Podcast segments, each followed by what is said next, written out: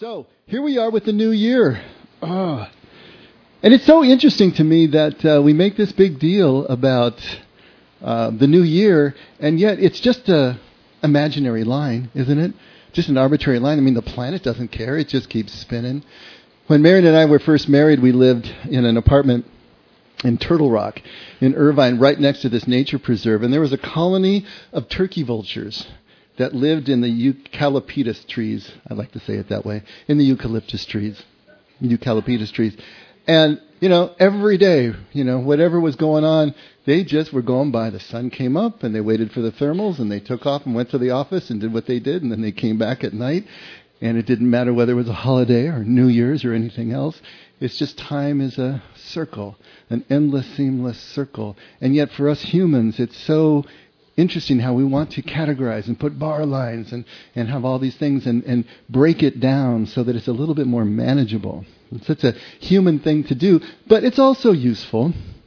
It's, a, it's important for us to remember that time is this seamless, endless now. But it's great to have milestones, and it's great to have these changing of the guards, changing and turning corners, so that we can take stock and we can look back and we can look forward and, and it just helps us to do all these these things that we need to do in life. Last night, Marion and I at nine o'clock were watching Times Square uh, in New York, and it was just amazing to watch the camera just pan through the the crowd. There was I don't know, something like a million people in Times Square, and it was probably the safest place to be on the planet too. But just just watching the faces and the people just dancing. They started off with New York, New York, with uh, um, Frank Sinatra singing, and then I think they moved into uh, Ray Charles singing "America the Beautiful," and then it was into uh, what was it? Oh, it was Louis Armstrong singing "It's a Wonderful World," and just the music, the nostalgia, just the the the, the emotion that those old songs bring out and just watching the faces, some dancing, some laughing, some mugging for the camera, but it was just also human. It was just all so celebratory. It all just felt like no matter what is going on in the world, at this moment, a million people in Times Square had it together. You know? And we're just playing together and hugging each other and just enjoying a moment. And then the, uh, the interviewer goes out into the crowd and starts asking people if they have any New Year's resolutions. And that didn't go over so well. People hadn't thought through that much. But New Year's resolutions is the big thing that we try to do at this time of year, right? Have you all got any New Year's resolutions? Yeah? Yeah? Okay. I see some no, some yeses, you know. For some of us, New Year's resolution, resolutions have kind of become anathema. We don't want to go there anymore because we just know, you know, places like LA Fitness and 24 Hour Fitness, they can book three or four times their capacity because they know that by February they'll be right back down where they need to be again, you know. But New Year's resolutions have been something that have been important to people and I went and did some research. Do you want to know what the top 10 New Year's resolutions are? Okay, because I'm going to read them anyway. First one, number one, earn more money. Sound familiar? Lose weight. Get organized. Manage your time better. Spend more quality time with the family. Reduce debt. Help others. Find a soulmate or work on your marriage. Find a better job and quit smoking. Did you find, did you find yours in there somewhere? Okay. Those categories, those ones are the ones that most often people are trying to make a change. You know, trying to find a place. Nia Vardalos, you know who that is? She was the, the lady from Big Fat Greek Wedding. She has a great one. She says, My New Year's resolution list usually starts with the desire to lose between 10 and 3,000 pounds. but I found some other New Year's resolutions that I want to, you know, and these first few, they deal with technology. I thought this was interesting. I will delete the Facebook app from my phone and only log in to check it once a day. How many of you could actually do that? I won't send a text to someone sitting in the next room or the same room. I will walk wherever I'm walking without staring at, using, or listening to my phone. Oh, could we actually do that? When I hear a funny joke, I will not reply LOL or ROTFLOL. Have you heard that one before? Rolling on the floor laughing out loud. I will not bore my boss with the same excuse for taking time off. I will think of some new excuses. I will always replace the gas nozzle before driving away from the pump. I will start buying lottery tickets at a luckier store.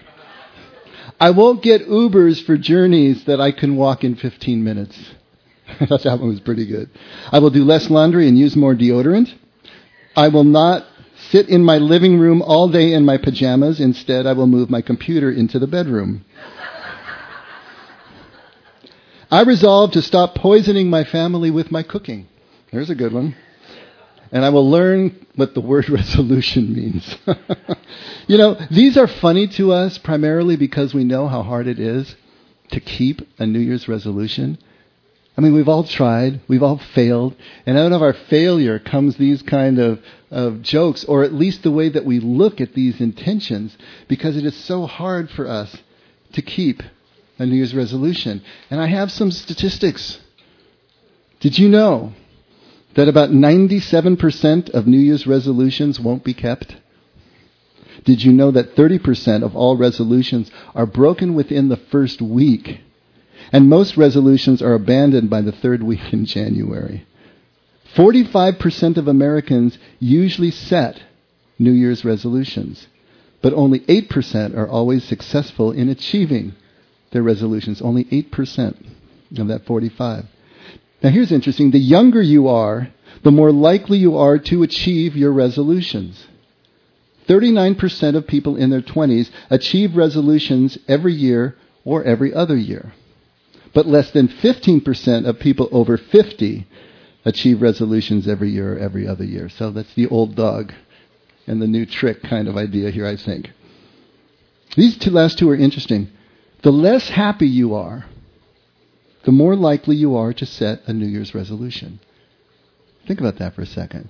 The less happy you are, the most likely you are to set a New Year's resolution. Makes sense, right? If you're really unhappy about your life, about your circumstances, about something, then you're going to want to change it, and you're going to use the bar line here to try to get across. But here's the kicker. There is actually no correlation between happiness and resolution setting or even resolution success. People who achieve their resolutions every year are no happier than those who do not set resolutions at all or who are unsuccessful in achieving their resolutions. I just found those two really interesting.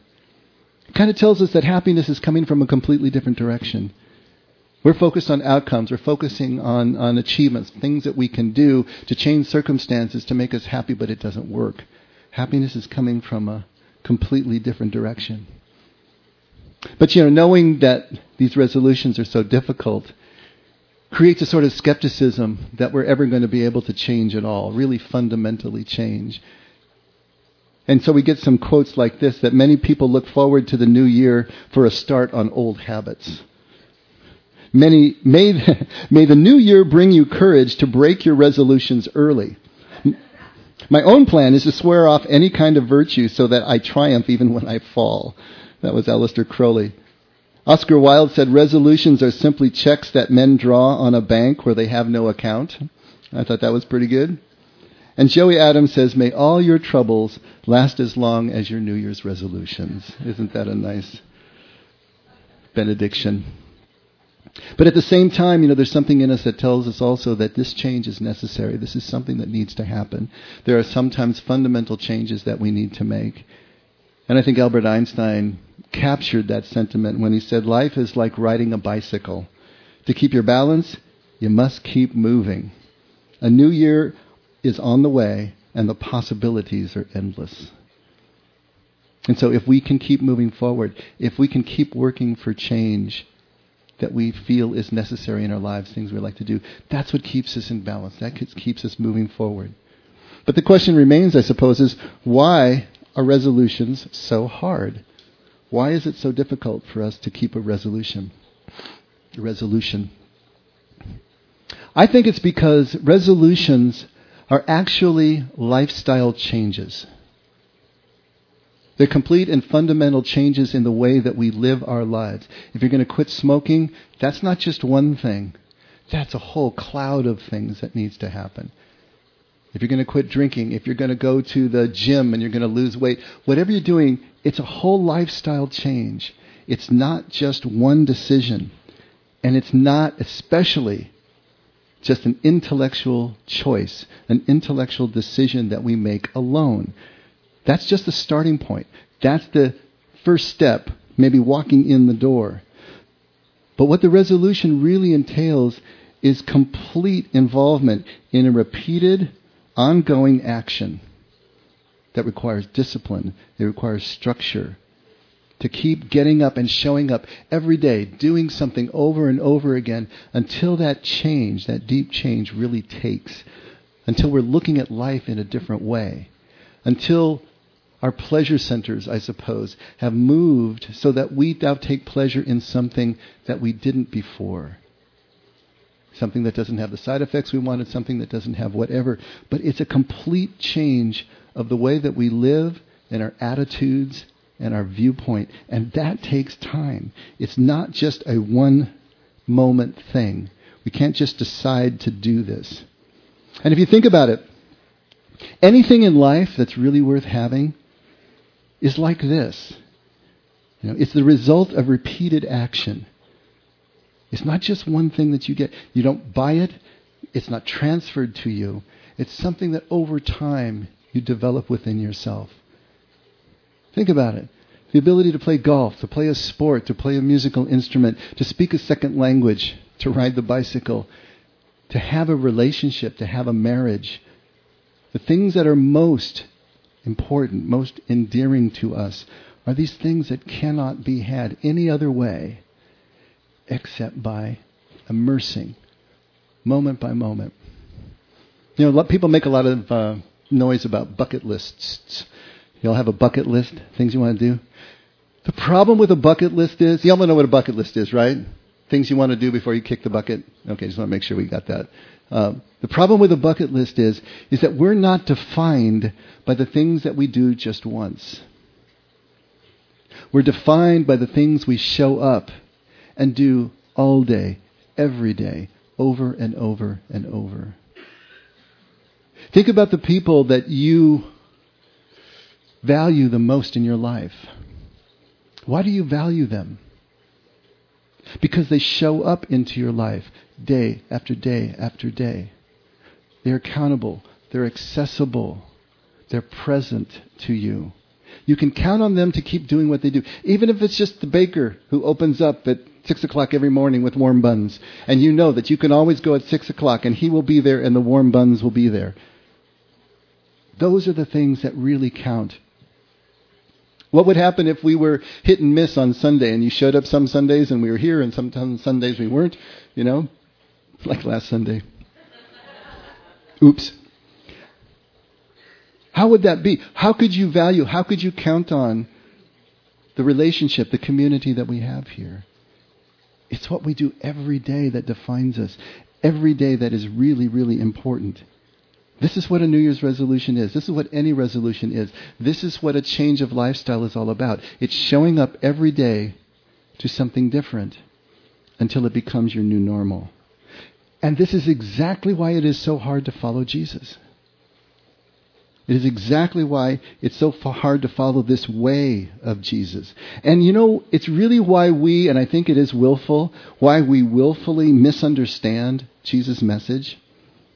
We wish that it could just be an intellectual moment of decision. We were even taught that it was a moment of decision. It would be easier if it were. But really, what Jesus is teaching us is like a resolution. It's a complete lifestyle change. It's not intellectual. It's that thing that is worthwhile in life that we have to keep showing up to over and over. It can't be conferred upon us it can't be confirmed in us by an outside entity or a church or a ceremony or a priest. It is something that we have to live through enough until we completely understand a different way of living life, a different attitude. It's not just, if you think about this, Jesus' salvation, it's not a pledge of allegiance to a theology. It's not an intellectual decision to believe in a certain God. it's a way of life that makes that God visible in every moment of our lives. It's a way of living life that opens us up to a presence that is already here. That's what Jesus is trying to get across to us. We got it all back to front, partly because of the influence of Greek philosophy and Roman law on the early church, but also because that's much easier to do. Can't I just pledge allegiance to the Christian flag and then I'm saved and everything is going to be okay and I just kind of grind it out until I get my reward? But to say that I need to show up, I need to actually expend energy, to be present, to be mindful, to, to be all the things that Jesus was in every relationship in his life. That's like a New Year's resolution. And most of us start and then within that third week of January, we've fallen back. I don't know how many retreats I've been to, weekend retreats, you know, from Friday to Sunday. And you have this mountaintop experience and you think, oh, this is life changing. My life has changed. And I'm going to be a different person. Except by Thursday, I'm already back into old patterns again.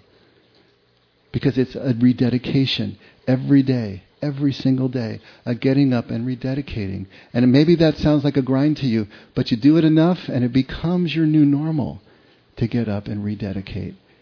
And even though it is so difficult at the beginning, a few years out, it's like walking across the room. Like the tightrope walker who walks across the, the cable as easily as you walk across the room. It becomes our new normal. But we have to live it enough to get there. And then if we fall away, then everything atrophies and we're right back into the mix again. This is the way of Jesus. This is the spiritual journey. This is the contemplative way. This is what Jesus is trying to get across to us. And he's working so hard to try to get across these essential truths about the difference between religiosity and an actual spiritual journey so much of his teaching is focused on this. And there's one in particular that I wanted to read this morning. And we typically call it the parable of the sower, uh, the parable of the sower and the seeds. But really, more specifically, it should be the parable of the four soils. Because really, the, the main point of this parable is not the sower and the seed as much as it is the quality of the four soils that it falls into. Let's take a read here at Matthew 13, verse right at verse 1, and it's in your uh, inserts or it's up there on the screens, I'm sure. Matthew 13. That day Jesus went out of the house and was sitting by the sea. And large crowds gathered to him, and so he got into the boat and he sat down, and the whole crowd was standing on the beach. And he spoke many things to them in parables, saying, Behold, the sower went out to sow. And as he sowed, some seeds fell beside the road, and the birds came and ate them up. Others fell on the rocky places where they did not have much soil, and immediately they sprang up because they had no depth of soil.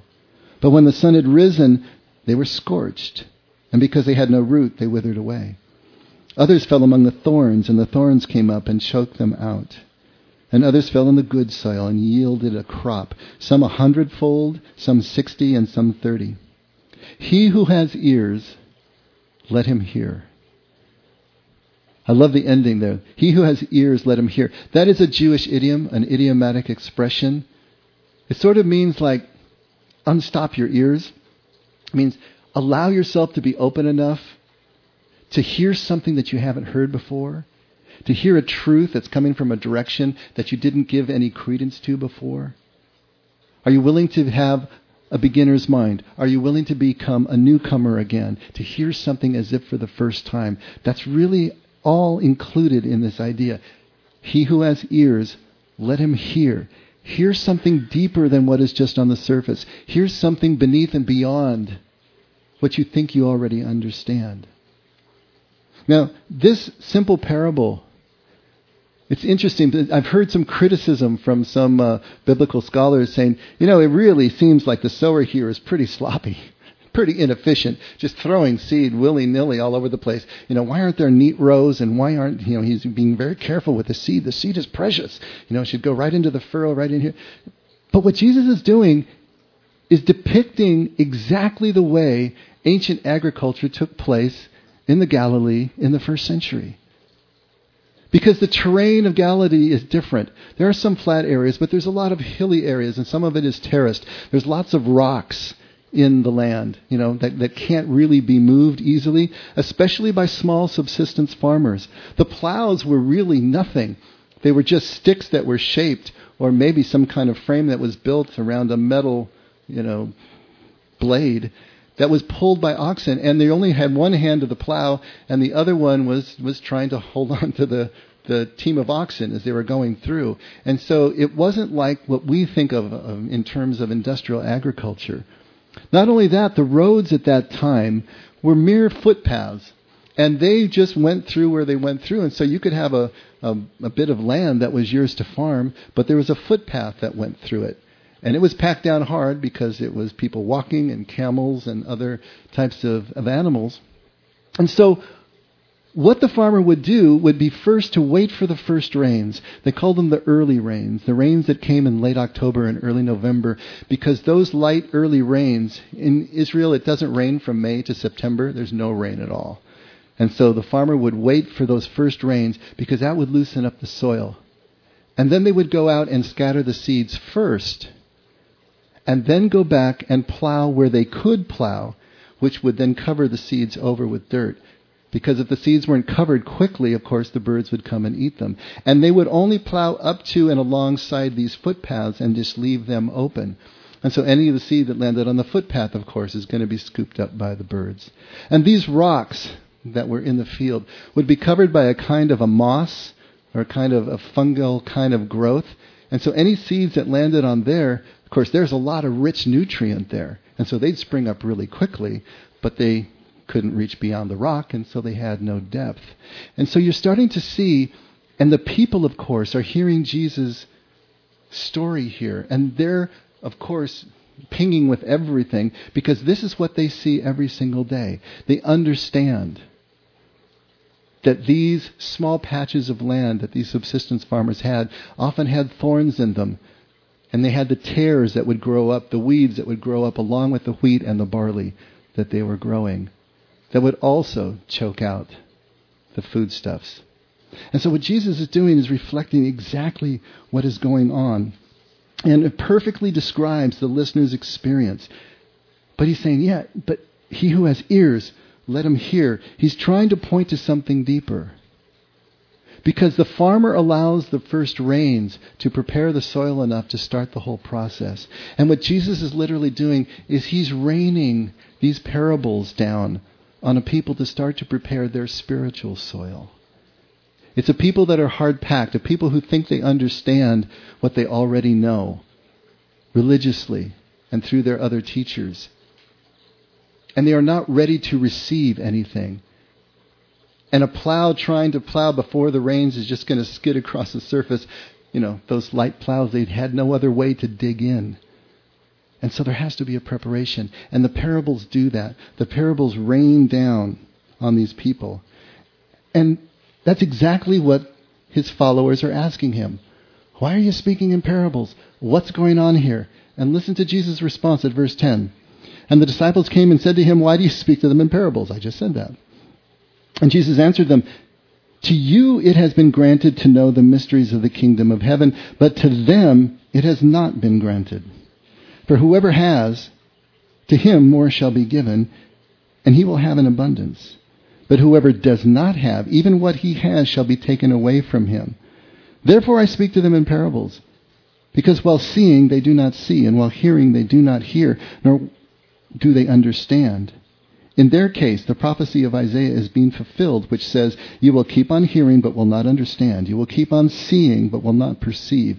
For the heart of this people has become dull. With their ears they scarcely hear, and they have closed their eyes. Otherwise they would see with their eyes, and hear with their ears, and understand with their heart, and return, and I would heal them.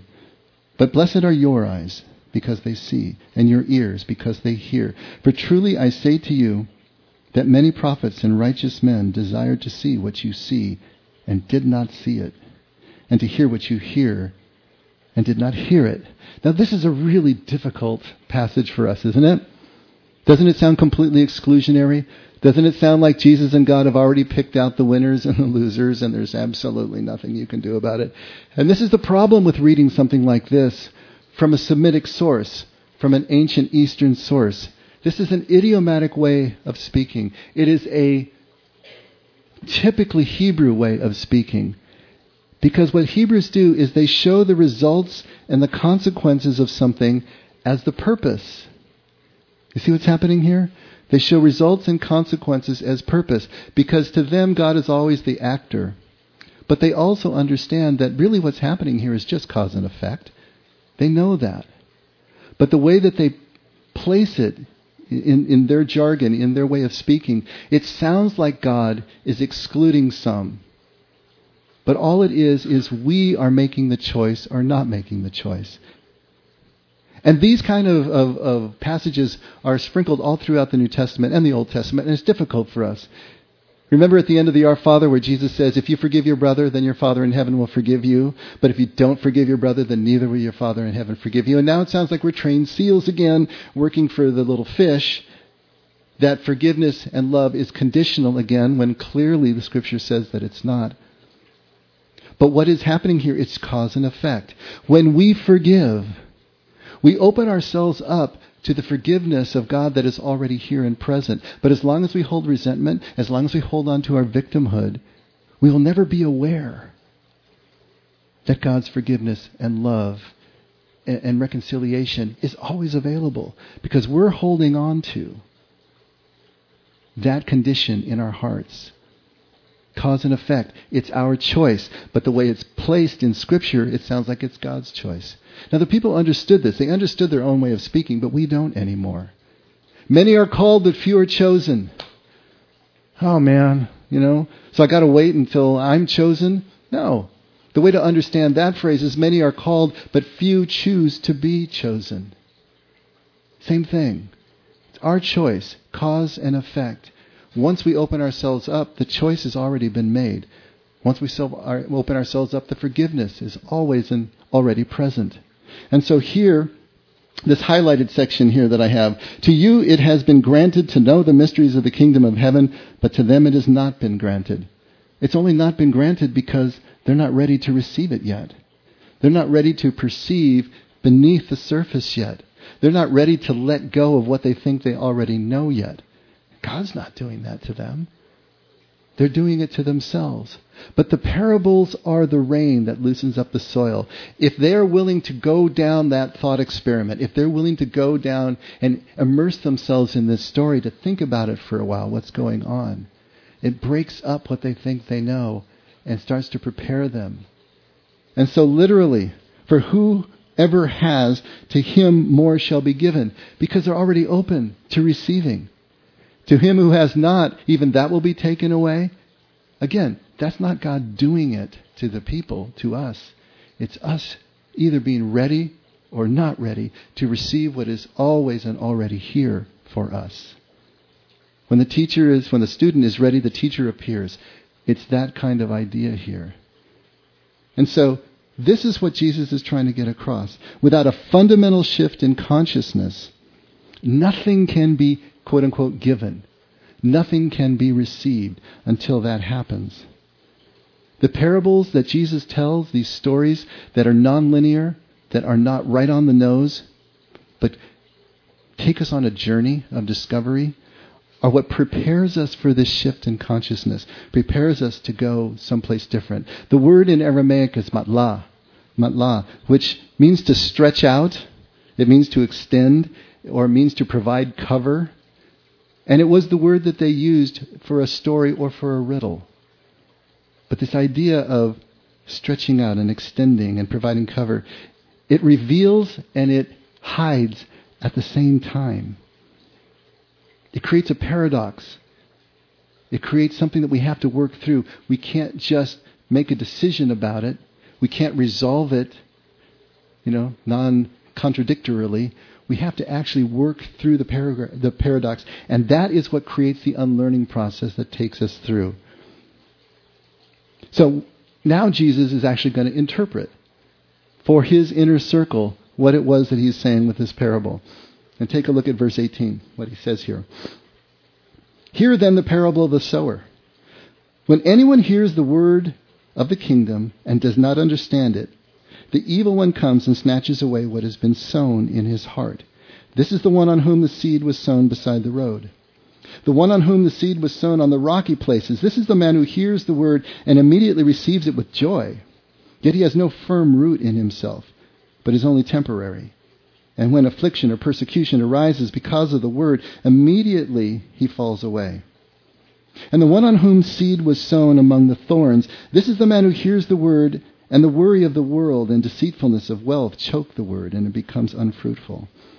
And the one on whom the seed was sown on the good soil, this is the man who hears the word and understands it, who indeed bears fruit and brings forth some a hundredfold, some sixty, and some thirty. And so that seems pretty understandable. But really, what's going on here again is that even the interpretation here of Jesus is figurative at the same time. This evil one that he talks about, the word there is bisha, which we've said before means unripe, immature, not yet ready for prime time, not ready to make decisions or per- per- perform actions that a person was designed to as a mature individual. The other word for evil one is satana, the word we get Satan from, which means an adversary, actually. It means that which causes us to turn aside, causes us to turn astray. And so these birds here, the parafta, come from a verb that means to fly about, to flutter, to squander, to dissipate. It's kind of like being ADD where you can't focus and you're all over the place at once. What he's pointing back to here is again our inability to stay focused, our inability to stay on a path, that we're always looking about, we're always being attracted by the last shiny thing that we saw and moving in that direction. Ever walk into a room to do a specific thing and then you remember you got to do that and do that and do that and half an hour later you haven't done the thing and you've forgotten the thing that you walked into the room for? It's kind of like that with our faith you know, to fall on that footpath and be fluttered and, and frittered away and dissipated by these birds. The rocks, su'ah in Aramaic, is a verb that means to stop up or to obstruct. Figuratively, it speaks of a closed heart or hard hearted stubbornness. And of course, from that verb comes the word for a rock, a physical hard, hardness. And so once again, we see that in both these cases, this is about our choices, about our inabilities. And the thorns, kubah, another verb that means to feel pain or sorrow, to arrest natural growth, to hold back.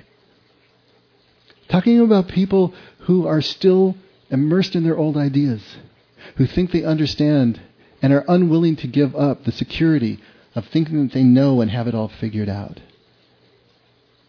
Every one of these is figurative because it's pointing back to us, pointing back to conditions of the heart, pointing back to attitudes that we have, fears that we have. So, are we in good soil? Are we good soil? I suppose is the question that we want to ask ourselves. Now, you're all here. You're showing up on Sunday. I would assume that your spiritual journey is important to you in some way, and you're trying to follow it somehow during the week in between gatherings when we are here. So does that mean that we are good soil? Which of the four soils are we? You know? How do we even start to understand this? The greatest disservice that has ever been done to this particular parable is to make this about believers and unbelievers, which typically the church has done when it's taught this parable. It's the way I was taught. Probably I see some heads going up and down. Maybe the way that you were taught as well. That the person who represents the good soil is the believer, is the Christian. The other three are examples of those who are not believers. It becomes an us and them sort of thing. But the truth of the matter, it has very little to do with us and them and everything to do with us versus ourselves. Because what Jesus is pointing out is that we all have all four soils within each one of us. Each one of us is divided. Each one of us has trouble sticking to and doing the things that we know we need to do, the changes that we need to make. Each one of us has strongholds and fears and hard places that we're unwilling to let go of, unwilling to give up, because at least they have felt like some sort of lifeline to this point in our lives. Each one of us has all four soils. This isn't about believers and unbelievers. It's about believers trying to move through a New Year's revolution, resolution. Revolution, that's good too. That works. It's about believers trying to stay on this path and finding that they do sometimes and they don't. Remember that famous uh, section from Romans 7? Paul, you know, having his little meltdown over there? You know, why do I keep doing the things I don't want to do? The things that I hate, those are the things I do. The things that I know to do, I don't do. What a wretched man am I. Where is there any help for someone like me? He's expressing the four soils within himself. This isn't something that we just switch on and then we go. You know, we rise up out of the waters of baptism and we're a new creature in Christ that is completely different, looks at life different, and is going to experience things differently. If that's what we think, we're by the third week of January disappointed because things have not changed. Why have they not changed? Because we haven't kept showing up to everything that Jesus shows us to show up to. This is what it's all about. There is a concept in, in the recovery community of the committee. Y'all heard of the committee? That's that internal set of voices that is constantly talking to you. And one goes this way and the other's going that way. It's kind of like the angel and the devil sitting on your shoulder. You know, it's all that stuff going on. The internal committee that is driving you absolutely insane and taking you at cross purposes to what you're purposing to do, your resolution. Well, the Hebrew have the concept of the inner community as well. And the whole goal of life is to synchronize the inner community with the outer outer community. That everything and all your desires and everything that you are inside is connected with all the people that are in your community on the outside and you become integrated. Everything is working together. Everything is one thing going forward. Because that's how we are inside. We have lots of different voices that are pulling us in different ways. This is what Jesus is talking about. This is what following Jesus looks like. And if this year we're going to make any New Year's resolution, there's just one resolution that you're going to make this year, Maybe it should be to grow new ears. Maybe that should be the resolution. To grow new ears that are willing to not have it all figured out. To not feel that these ears have heard everything, absorbed everything, figured everything out. Maybe our New Year's resolution is to allow ourselves to become newcomers again. Allow ourselves to take the position of the beginner and the beginner's mind. To allow the rains to soften us up and break up the soil enough so that little plow can create a furrow in us so that something new can be planted there. Maybe that's all we really need to do is to allow ourselves to have that kind of openness. To begin to see Jesus, to see our faith, to see salvation itself, our spirituality, as a new lifestyle that we actually live. And not just a moment of agreement to a belief, to a system, to a theology, to some sort of intellectual understanding. But to realize that we're living out this salvation. We're living out this becoming more and more. That we need to show up to it every single day.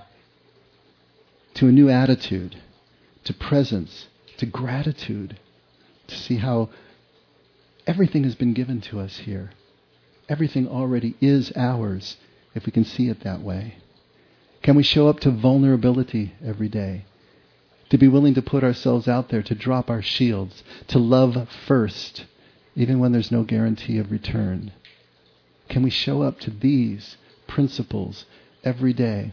And when we get hurt, and when things do not go our way, to maybe take a moment to lick our wounds, but then to turn right again and become vulnerable again, and to become newcomers again, and to be open again to unlearn the thing that we need to unlearn so that we can take root and seed of the thing that God is giving us.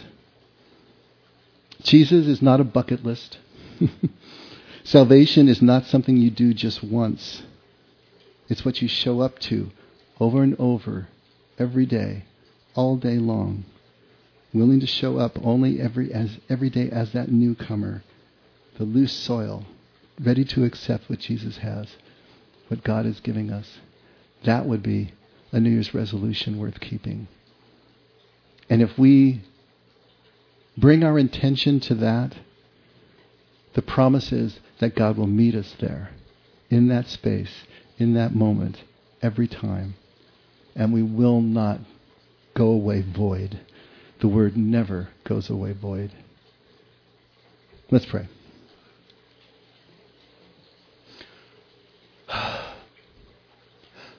Father, at the beginning of this new year, help us to work toward clearing the decks, cleaning the slate,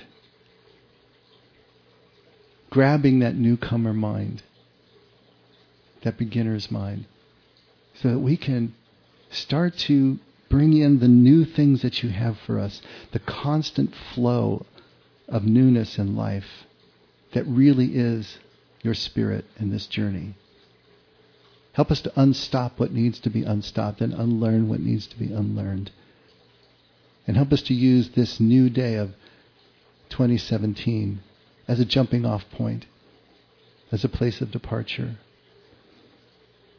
And by the third week of January, when we're starting to lose it and we realize it, that we don't become despondent, we don't throw baby out with bathwater and give up, but that we would simply return to this moment again and start as newly as we are starting today. Grant us those new starts every time we need them to get back on the path and find out who we really are in you, Father. Thank you, Lord, so much for everything that you've given to us. We can only love because you loved us first. In Jesus' name, amen. Let's all stand.